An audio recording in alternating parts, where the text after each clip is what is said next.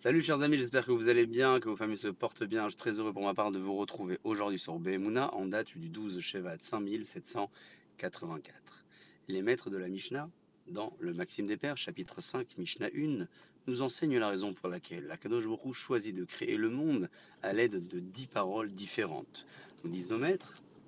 Ainsi, Hachem attribuera un mérite conséquent à celui qui accomplira le monde et qui observera la Torah et pratiquera les mitzvot, puisque le monde dans lequel il se trouve a nécessité dix paroles différentes, son mérite sera donc multiplié. A l'inverse, pour celui qui ne pratiquera pas et qui n'observera pas, la punition qui lui sera attribuée sera également conséquente et en correspondance avec les dix paroles qui ont été nécessaires à la création du monde. Le Chidush Harim nous enseigne que, avant de libérer le peuple d'Israël d'Égypte, Akadosh Baruch choisit de frapper. La terre à dix reprises, comme vous le savez, mais en correspondance directe avec les dix paroles qui ont été nécessaires à la création du monde. Et dans un ordre totalement inversé, disait le maître, puisque la première plaie correspond à la dixième parole, la deuxième à la neuvième, etc., jusqu'à la dernière.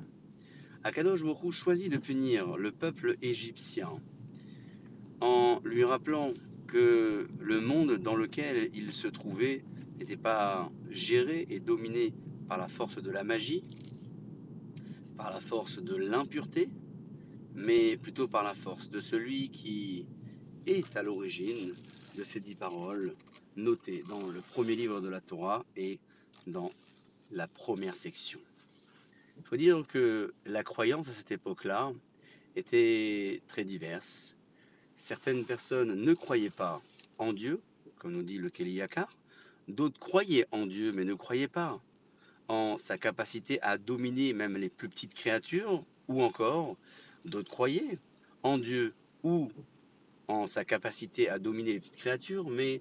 ils ne croyaient pas qu'il avait la possibilité de modifier la loi de la nature qu'il avait lui-même déjà créée. Pour cette raison-là,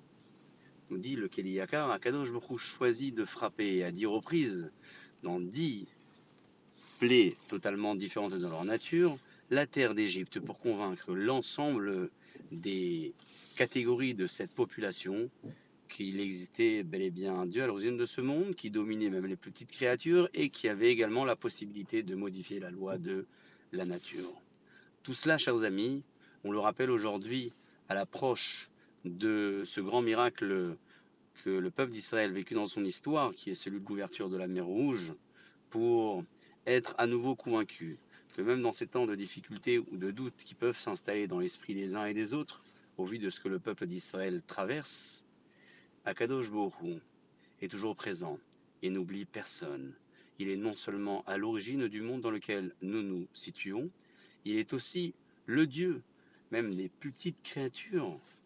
que l'homme ne pourrait peut-être pas apercevoir, il a aussi la capacité et la possibilité de modifier la loi de la nature, et donc d'envoyer la libération, même en l'espace du temps qui est nécessaire pour claquer du doigt. Sur ce, chers amis, je vous souhaite de passer une excellente journée pour vous et pour vos familles, et je vous dis à très bientôt.